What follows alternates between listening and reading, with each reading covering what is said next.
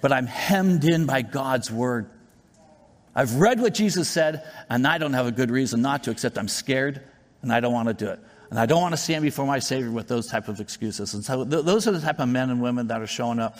Um, that's, again, the background. As we were, uh, and again, we served overseas for 20 years. We came back, saw a lot of stuff, don't have time to get into that. But uh, as we, uh, a few of us were getting together to talk about this idea of a training program, um, some of us had taught in you know, Christian colleges. And, and I remember, man, every day, every year graduation, I, I, I just kind of felt conflicted. Okay, now all of my students, I taught a cross cultural church planting class. Now all of my students can talk about missions. They're in no way prepared to do it because we t- could not touch character in the classroom. We can academically fill their heads with necessary and good stuff. That's great. But we haven't touched their character one bit in the classroom. And so, man, we were uh, convinced that uh, the biggest component of the radius training would be character. We're trying to turn out finishers. It's been talked about a few different times.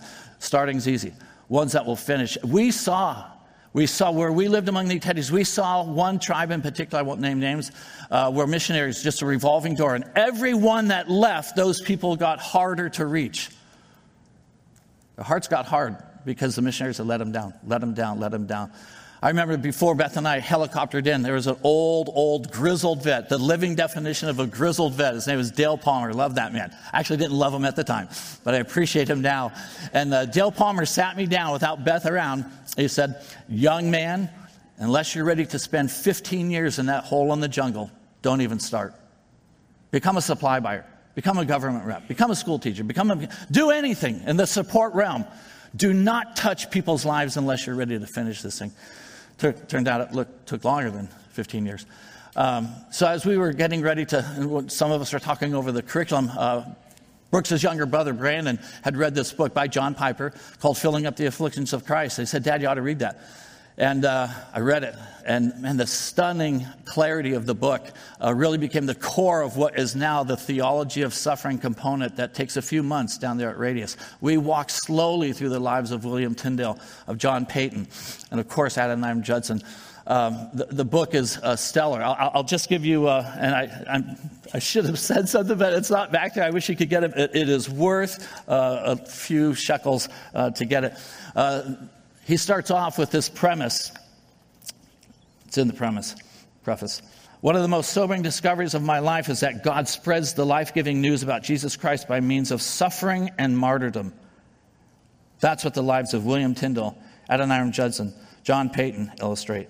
They were living and dying examples of Colossians 1:24. I rejoice in my sufferings for your sake, and in my flesh I am filling up what is lacking in Christ's afflictions for the sake of his body, that is the church afflictions are not merely the result of missionary faithfulness, but also the means.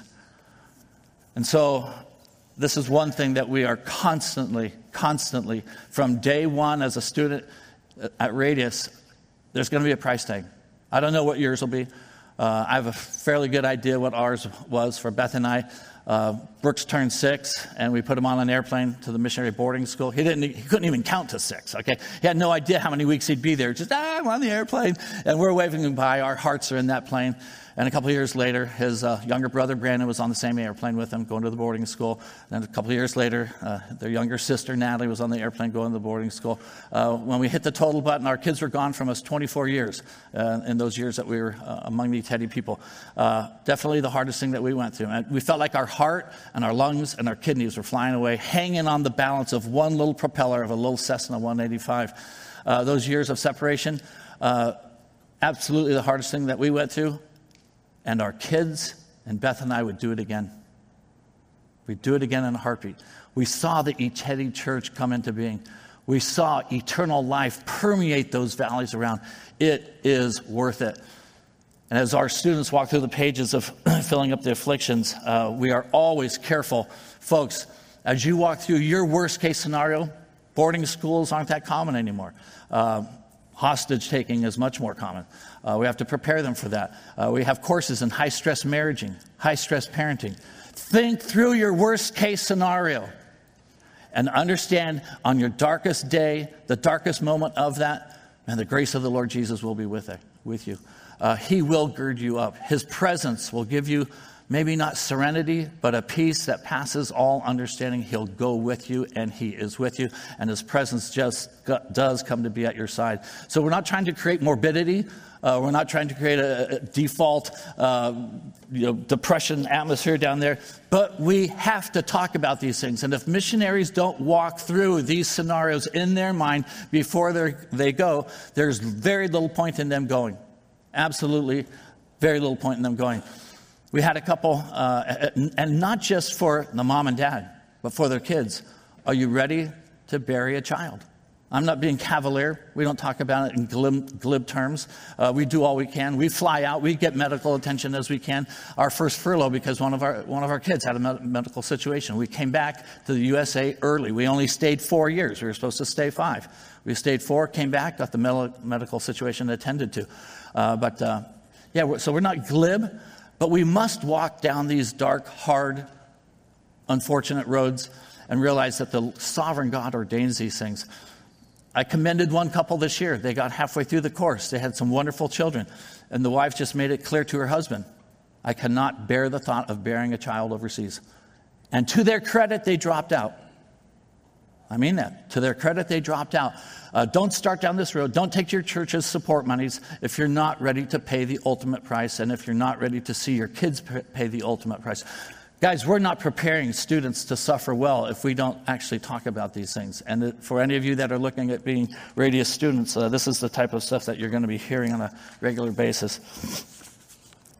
In John 24, John 12, uh, Jesus gives us the immutable, the immutable law of spiritual multiplication. John 12, 24, and part of 25. Truly, truly, I say to you. So, uh, in other words, Jesus is not joking around here.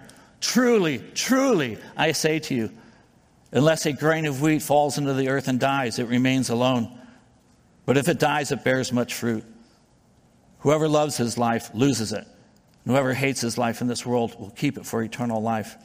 That's the immutable law. You got to fall into the ground and die. And I'm not a farmer. I don't know anything about farming. Yeah, I, have seen cows. I actually dehorn cows. You know, that was when we were in training in Oregon.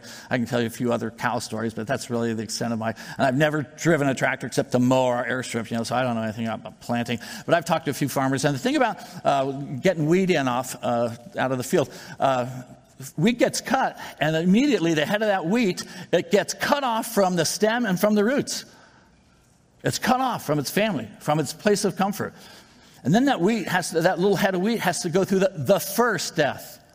The first death is as it dries out. Because you can't take that fresh cut wheat head and kernel it up there and then put those things in the ground. You know why? They're too green. They have too much life. They'll rot. And in the same way as that kernel of wheat needs to dry out before it's put into the ground, so the gospel worker needs to have his life, his energy, his strength milked out of him. It can't be your life, your energy, your strength. It has to be the Lord working through you. If you're not tapped into Him, you'll rot. If you're relying on your own strength, you're not going to make it. And so they get cut off. And then it says, well, the next reality is it's put into the ground all by itself. The whole head of the wheat doesn't go in there, it's just one kernel at a time that goes in there. Last week, um, to make this point, last week we, uh, was our last week of Radius, and we showed the first 24 minutes of Saving Private Ryan. There's a lot of reasons we do that. It's, uh, man, it's ghastly. It's horrible. The confusion, the panic, uh, the bullets flying. When the gates go down, and we talk about to the students, the gates are going down. Immediately, boys getting shell shocked and, and bullets right in their helmets, dropping like flies. Trained, healthy, passionate competent warriors, dropping like flies. We can give these guys all the training in the world. We're trying to tell them it's on the Lord now. It's on the Lord. You do the best you can. It's in God's hand because you have a real enemy. It's not about the gore of D Day when they were taking Omaha Beach. That's, that's background to what we're trying to accomplish. You have a real enemy who's out to wipe you out. You get back into pornography, you stop your daily devotions, you stop the spiritual disciplines that you have mastered while you're here, you let up in those, boom, you're gone. You're done. You'll be a stat because your enemy is real. But another reason that we showed that video is that, guys, we want you to know as students, you're not hitting the beach with a thousand other men at your side. You don't even have a hundred other men. You don't even have four men.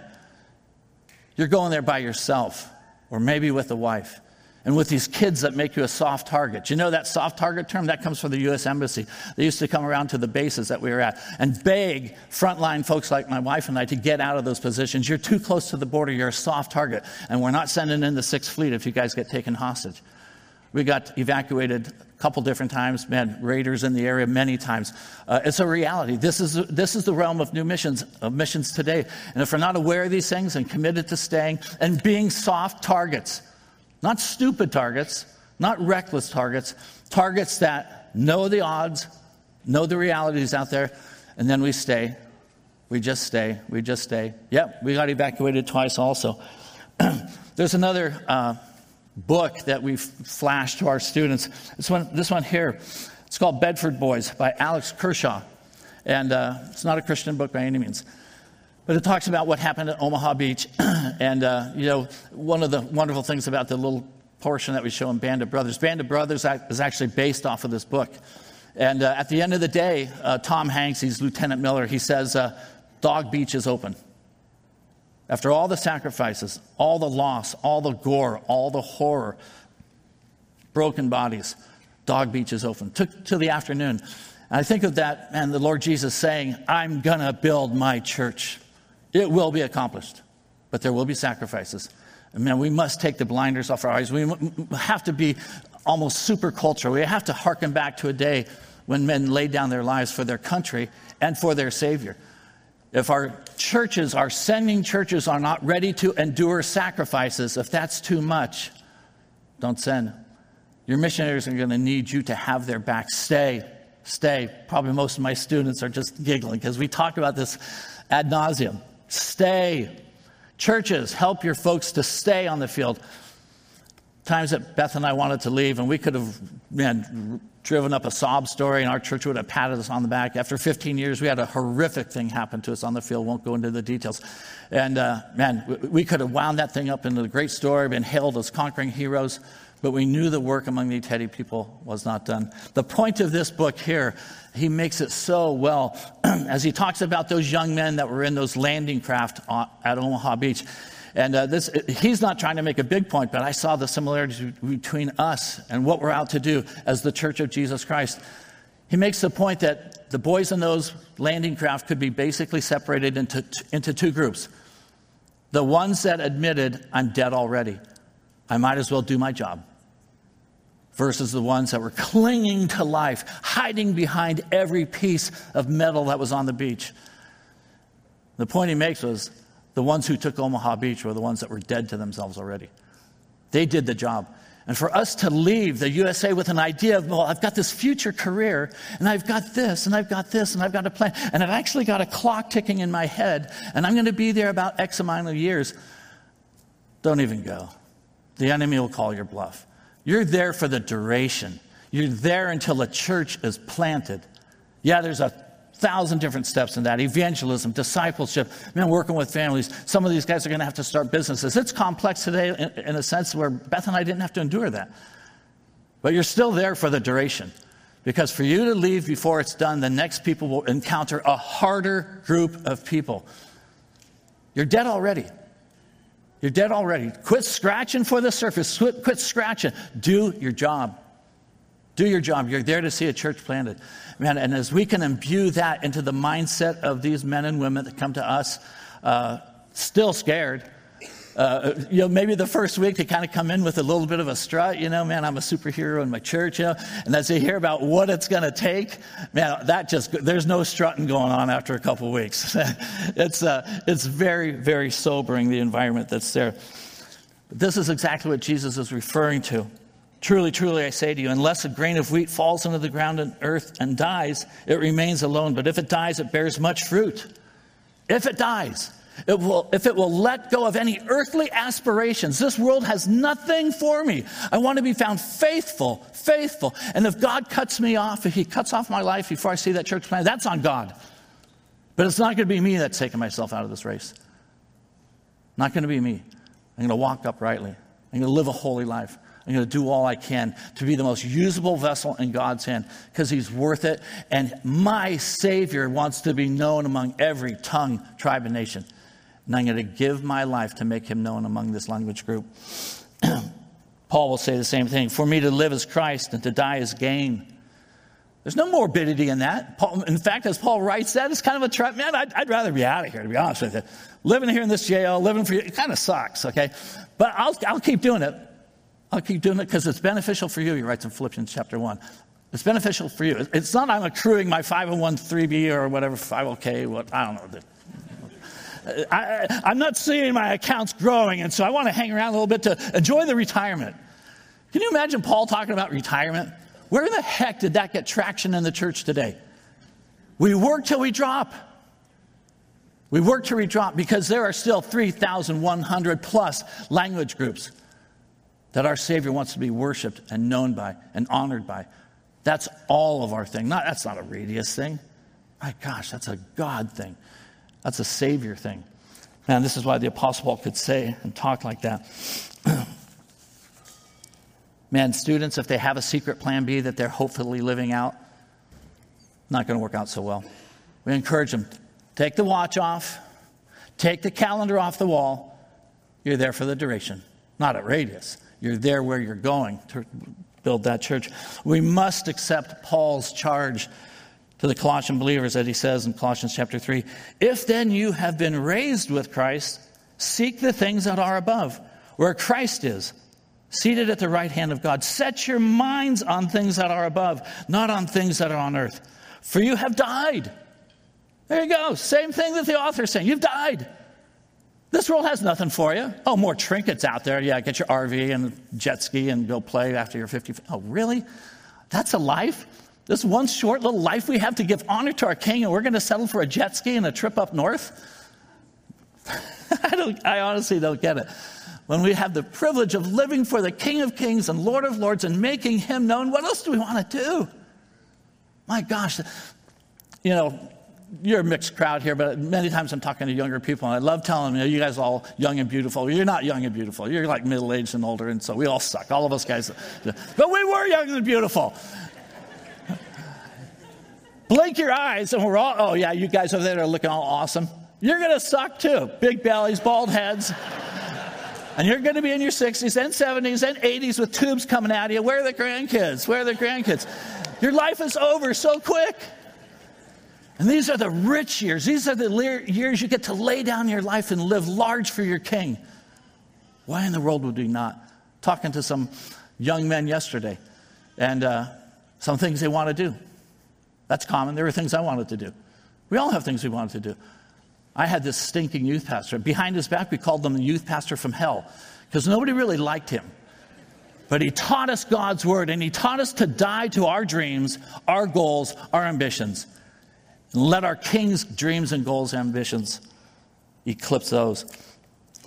The Lord Jesus made clear, if you want to turn over to the book of Acts, through Ananias in Acts chapter 9, verse 16, Ananias would inform Paul upon his salvation, I will show him much, much I will show him what great things he must suffer for my name. So, Paul's get go introduction, his Christianity 101, you're going to suffer. And it wasn't going to be confined to Paul. Everywhere he went, he informed them, You're going to suffer. You're going to suffer. Paul lived so vibrantly as he was recovering up there in Damascus that he created such a stir that the other followers of Jesus had to drop him down through a little net or basket, get him out of the, get him out of the place. And still, he goes on in chapter 9 of Acts, and uh, he goes, Man, Barnabas, how, man, how many minutes could we talk about Barnabas? Son of encouragement. He takes a risk on this guy, Saul, and he ushers him into the apostles, and he's there in Jerusalem, and he gets such a stir going among the Grecian Jews uh, that they got to get him out of there. Uh, get him back up where he's from. Get him back to Tarsus. He's just, this guy's too hot to handle. And he would go from hot to handle to hot to handle. Luke, turn over to, I'm sorry, turn, turn over to the book of Acts, chapter 14. So Paul finally is set aside by the church in Antioch, Paul and Barnabas, and they go on their first journey. They hit Pisidian Antioch.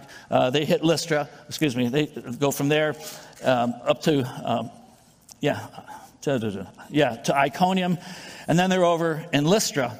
And uh, of course, they had typically they had a great reception, and then the, the afterglow party turned into basically a beating up on Paul. Paul gets rousted out of every place that he's going to. But uh, in this place here is a little bit different. Uh, has a wonderful reception. They worship him, you know, Thor and Zeus. Verse 18, even with these words, they had difficulty keeping the crowd from sacrificing to them. So Paul and Barnabas are hailed. Oh my gosh, they healed this guy here. They're loved, you know, they're doing a wonderful reception. And then, of course, in verse 19, then some Jews came from Antioch and Iconium and won the crowd over. They stoned Paul and dragged him outside the city, thinking he was dead. But after the disciples had gathered around him, he got up and went back to the city. Now, wait, wait, wait, wait, wait. Wait, Luke, slow down. Hold, hold on, man. Luke, the dispassionate narrator. Luke, wait a second. Can you, can you just camp on that? They thought he was dead. These guys were professional stoners, okay? Not in the current definition of that. But they, they knew what dead people looked like. Can you imagine what Paul looked like? Stone after stone after stone after stone. He's dead. And no doubt they're not just looking at him. I mean, they, hey, yeah, we killed him. What did Paul look like? I can imagine Luke's narrative, okay? Broken nose, head, head wounds all over the place, blood pools everywhere, broken. Who knows what Paul looked like? Do we get any description from Luke? Not a bit, because that's not the point. The gospel going forward. There's a guy here named Ben Timmersma. Got to talk to him last night. It was so fun. His brother I can say this because it's not a closed country. His brother's in Chad. And uh, what a guy. Down there at Radius a couple years ago, got married. Him and his wife and the teammates that are now all there in that country uh, they came back to Radius to say goodbye, and you know, we, we love all these students. Uh, it, it's brutal to see them leave us. Anyway, so we're out having some tacos, and uh, I asked, there's like five of them there. My wife and I are having a great time with them.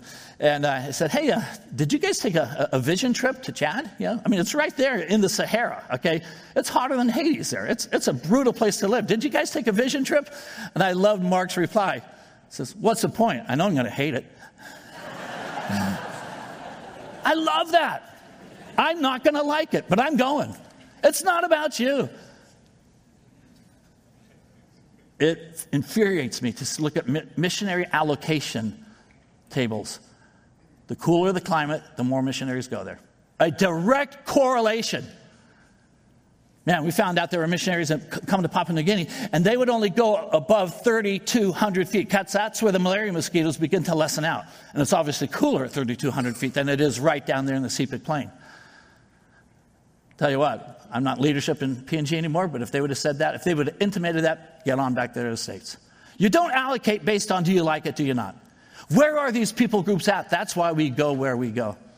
The Word of God and the ability and willingness to endure, endure, endure. And Chad up here the other day, he took my line, but I'm going to say it again. Man, we are trying to eradicate the idea of thriving with, radius, with radius students. It's not about thriving. Endure hardship like a good soldier of Jesus Christ. No one serving as a soldier gets involved in civilian affairs. He wants to please his commanding officer. I had that dad. Why don't we get involved in civilian affairs? Because it's all sinful? No. It's distracting. It's distracting. You and I are men and women under orders. We were bought at a price. We are owned by another. And I'm quoting my youth pastor. And because of that, the only rightful thing to do is to find out what his goal, his dream, his passion, his desire is, and to spend every last breath you have living it out. Man, impacted. You know, Brooks at times he'll he'll talk to groups, and I get I get wind. I've never heard him actually say it, but he'll say, uh, you know, I'm kind of like a a well uh, prepared uh, glass of Cabernet. My dad, on the other hand, he's like Jack Daniels. Okay. Well, if there's any truth to that, I'll say this my youth pastor was like a shot of tequila, okay? bam, bam, gut blow after gut blow. Like, whoa, whoa, whoa. Finally, just wore you down with the teaching of God's word. How do I go into a future career in surfing? Oh, yeah, and I got great encouragement. Oh, Brad, you ought to surf for Jesus. I loved that idea, let me tell you. But this youth pastor from hell wore me down with the Word of God, the Word of God. And I don't want to face my Savior someday. Yeah, look at my cool surfboard. Jesus airbrushed on the back of it. Mm-mm, no way. I can just imagine Paul looking over the shoulder of Luke. You know, Luke was there when, when Paul's in his last imprisonment. And uh, I have no doubt that some of this was actually written down when Luke was in the cell with Paul. And Paul's looking over his shoulder as, as, as Luke is writing it. And then Paul got stoned to death, and the blood was coming out of his nose, out of his hip. Out of the, no, no, no, don't write that. That's irrelevant. My sufferings are irrelevant. We know nothing of what the apostles' wives and children went through. Because it's absolutely irrelevant? No, it's not the point. Please don't get me wrong. I love my wife. I've got four kids. I've got 10 grandkids. I don't know, 20 more on the way. I don't know. But the point is, will we be used as a family, as a mom and dad, wife and husband, until we drop? Until we drop. And so I'm sure Paul is part of editing out all the blood spurts and all the emotive stuff that would have made it a much more vibrant, visible, easy to read story. And Paul would dictate maybe something like this Come on, Luke, the only thing is that we have to know is, but in verse 40, but verse 20, but after the disciples had gathered him, he got up and went back into the city. The next day, he and Barnabas left for Derbe. They preached the good news in that city and won a large number of disciples. Then they returned to Lystra, Iconium, Antioch, strengthening the disciples and encouraging them to remain true to the faith. That's the point, Luke. You write that. The gospel went forward. Yeah, I got stoned. I got a couple nicks on my head here. I don't know what the guy looked like after that stoning. You know, and that's just one of them. My gosh, you know, somebody else was talking about what he went through in the realm of whippings and scourgings and beatings. Turn over to Acts chapter 20, if you would. This is the attitude that the gospel worker today, he can't just leave it to Judson and read the story and go, whoa, whoa, that's heavy. That's heavy. If gospel workers aren't prepared to bury children, they ought not to be going. Let them be a helicopter pilot. Let them be working at the school base. Let them do these things that will not endanger their children. But if we're going to send frontline missionaries to go to these last language groups, learn their languages, preach the gospel, plant churches, this cannot be an untouchable discussion. Anybody who's thinking, my family's first, my family's first. Missions isn't for you. In the sense that we're talking about completing the Great Commission. And that's all Radius is doing. We're not training support workers. We're training people to go to the tip of the spear that will hazard their lives and more difficulty, and with much more difficulty, hazard the lives of their kids. You know, the first year that we ran Radius, we, did, we had no children. Uh, we, we just thought, you know, it's just a hassle. You know, we don't have short term staff. You know, we're, we're not equipped for it. And then we rethought that. And the second year, we had children there changes everything. The consecrated single guy, he'll lay down his life. Consecrated single woman, she'll lay down her life. Get him married, a little tougher. I got somebody I really love over here. And then you add the wobble factor of having children. Then you're a real soft target. And then you'll find out how deep your consecration really is when you put your kids into the equation. Acts chapter 20, it's a moving situation. Of course, Brooks stole my verses yesterday, but I will not hold that long term against you, son. Acts chapter 20, verse 22, Paul says this And now compelled by the Spirit, I'm going to Jerusalem, not knowing what will happen to me there. I only know that in every city, the Holy Spirit warns me that prison and hardships are facing me. However, I consider my life worth nothing to me if only I may finish the race and complete the task the Lord Jesus has given to me, the task of testifying to the gospel of God's grace. I consider my life nothing to me. Have you thought about that? I consider my life nothing to me. Retire? Are you kidding? There's work to be done with the gospel. I've told our students, you know, and, and I, unfortunately, I have a wife who remembers a lot of what I say because there's many times when we get done driving out of the Radius campus, I am wiped out. I'm man, honey, I don't know how many years I can do this. And my sweet little wife, honey, just shut up. Uh, you know, you're doing this until you drop. Or else I'm babbling in the corner and spittle's coming out of the side of my mouth. Know, and that's maybe not that far away. we work till we drop. We're the church of Jesus Christ. We count our lives as nothing. that we may find where can we fit in. Man, guys, I was encouraged in that church, you know, small, local church meeting. How many people are involved with their local churches in the mission sense? Many of you guys, man, going overseas to an unreached people group, not in the cars, man, you've aged out, okay? And that's not meant to be offensive. That's just a reality. But take your churches and turning them, turn them into engines for completing the Great Commission. Fit in where you can. As my wife's parents raised her, and they raised her, honey, you're expendable for your king. Raise your kids to be expendable for their king. Don't grip them to yourself. It's not fun having your kids or grandkids raised over. I get it. This is short. This is short. Man, we're going to have eternity to high five and get to know our grandkids in ways that we couldn't get to know here. Don't live for now. Uh, honestly, folks, if heaven's not real, this whole conference and radius should be shut down. But we believe it is. Heaven is real, and it will be worth it. Man, this heart-rending, heart-rending leaving that Paul endures there in the area of Miletus, saying goodbye to the Ephesian elders, and then Paul, Paul would leave Asia, and uh, it, it, doesn't stop, of course. he would land in uh, uh, verse seven of chapter twenty-one. We'll look over there. we continued our voyage from Tyre and landed in Ptolemais, where we greeted the brothers and stayed with them for a while. I stayed with them for a day. Leaving the next day, we reached Caesarea and stayed at the house of Philip the evangelist, one of the seven. He had four unmarried daughters. I love that Luke includes Philip. We haven't seen Philip since Acts chapter 8. Uh, Philip, the guy that went down to Samaria. Philip actually gets pushed out of Jerusalem because of the persecution that Paul was leading the way on. Philip doesn't stop. He goes down to Samaria and sees some converts happen there. And then we see Philip, you know, talking with the Ethiopian eunuch and the whole wonderful story of that guy's salvation. Philip's used back in Acts chapter 8. And then he goes off the scene. And then we pick up again the same Philip here in Acts chapter 21. Just this faithful guy, no books, no movies. He reminds me of a guy in our church, Paul Gervasi. 40 years. Paul was the best man at my wedding. There'll never be a book written about Paul. There'll never be a film. He's just done his job done his job, done his job. Paul, I'll say this, maybe not the greatest people skills in the world, in, in the world but Paul's a sticker. He's going to stay, he's going to endure. I, I, would run out of minutes to tell you the things that Paul and his dear wife Bella have overcome. And I'm honored to have a guy like Paul as the best man in my wedding. He, was, he stood there. We went through one year training after that.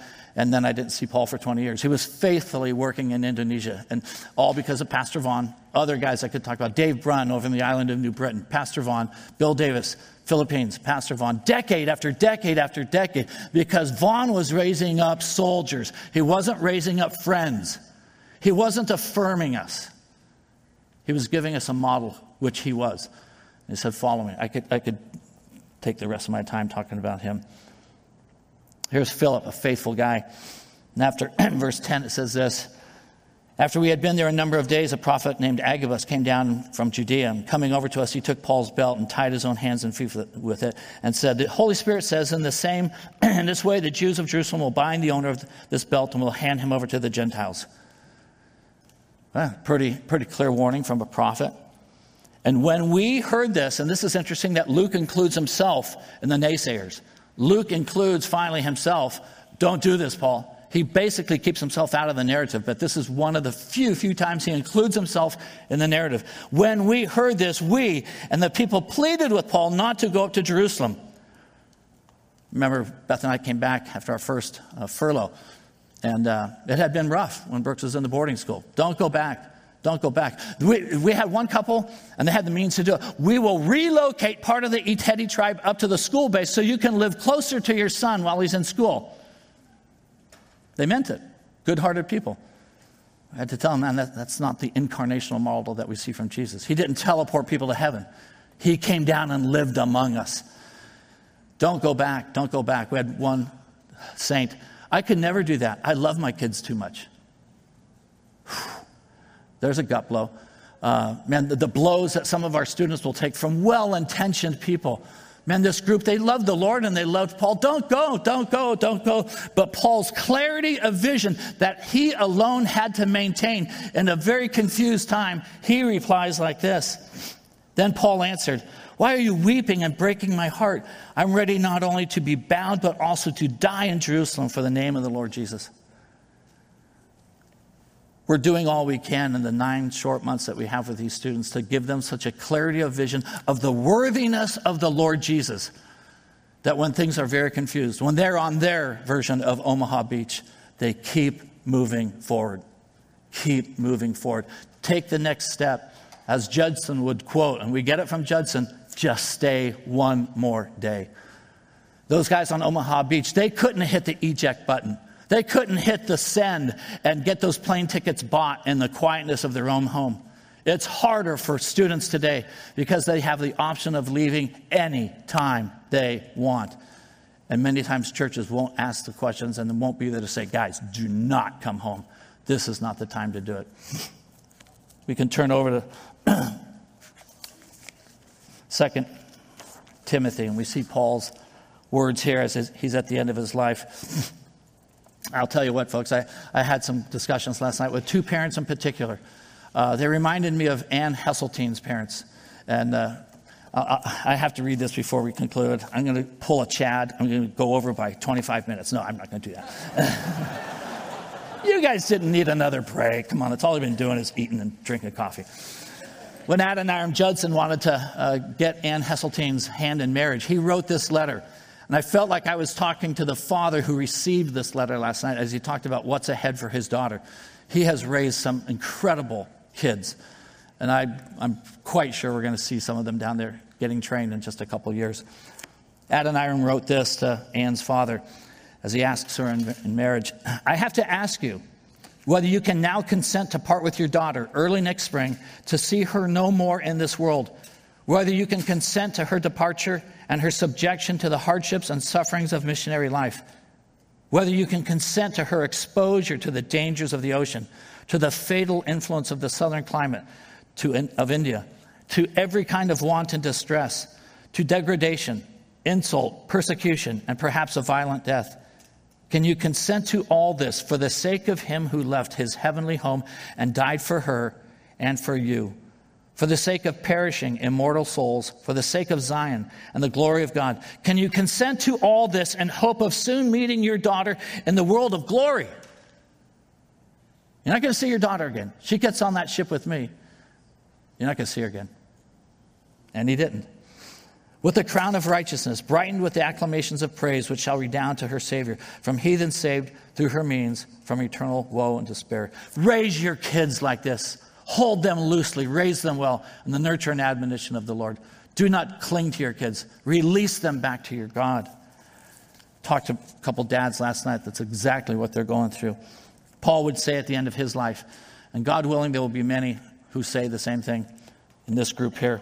For I'm already being poured out like a drink offering, and the time of my departure has come. I have fought the good fight, I have finished the race, I have kept the faith. Therefore, there is laid up for me the crown of righteousness which the Lord, the righteous judge, will award to me on that day. And this encourages me. And not only to me, but also to all who have longed, longed for his appearing. They've lived in such a way that this life holds nothing for them. I'm longing for him to come back.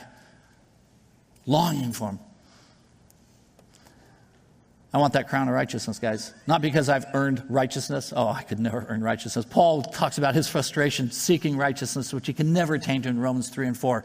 We get it by the grace of God. But we also get it because we've led faithful lives. We've run the race. There is a correlation between how you run the race and what awaits you in heaven. In Hebrews 11, the author there, he will talk of men and women that hazarded their lives and they, many of them laid their lives down. There's a, the, there's a list of wonderful outcomes. There's the next half of that list with really, really rough outcomes. And then the author is allowed to write in Holy Scripture. He's allowed to write in Holy Scripture these words The world was not worthy of them. Talking about fallen men and women. Tell you what, some of these kids, young adults, adults walking around these black t shirts, you're walking around heroes. And I don't know all of your stories. I'm sure there's many stories of that. And about you, it will be said. I hope you're striving to live that kind of life, to raise those kind of kids, that the Lord Jesus will allow to be said of them, world wasn't worth them. Well done. Well done. As we raise our children in this way, as we can train the ones that you're sending to us with this type of mentality, we can see the Great Commission accomplished. There's lots of other stuff to do in the Christian world. I'm not trying to exclude that. But we've got to get the Great Commission accomplished. His last marching orders, crystal clear. Let's focus on that. Let's do other things too. Man, orphanages, schools, hospitals. Praise God. But we've got to get the Great Commission accomplished, guys. Because we've been doing the other stuff for hundreds of years. Now let's get back to our marching orders. Let's pray. Father, thank you for these men and women that are here. God, use these churches that are represented here today to be engines for completing your last orders, your heartfelt command to be known, worshiped, and honored among all peoples. Bless these words, Lord, and may your word drive deep into all of our hearts, I pray. In Jesus' name, amen.